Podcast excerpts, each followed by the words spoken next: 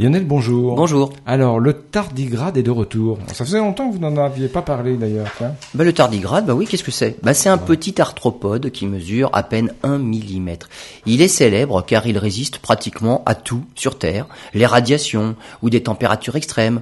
Lorsqu'il est gelé, il se décongèle sans problème. On peut aussi le, le lyophiliser. Il renaît dès qu'on le réhydrate.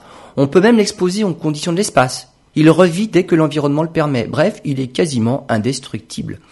C'est pourquoi il avait été embarqué à bord de la petite sonde lunaire israélienne Bereshit, qui s'est écrasée sur la Lune en avril dernier. À son bord, un millier de tardigrades déshydratés dans leur capsule. Les chercheurs estiment que la capsule doit s'en être sortie du crash en fait, totalement intacte. D'après les scientifiques, les tardigrades sont toujours potentiellement en vie et de futures missions pourraient être envisagées pour aller les récupérer et les ramener sur Terre où on espère les ramener à la vie. Heureusement que la Lune n'est pas considérée par le Bureau de protection planétaire de la NASA comme un astre à protéger d'éventuelles contaminations par des êtres vivants.